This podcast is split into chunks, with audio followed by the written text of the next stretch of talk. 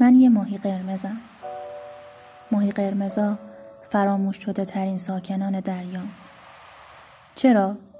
چون این خودشونن که اول دریا رو فراموش میکنن. من یه ماهی قرمزم. ماهی قرمزا تو هیچ ده سالگی آرزوهای ده سالگیشون رو از یاد میبرن.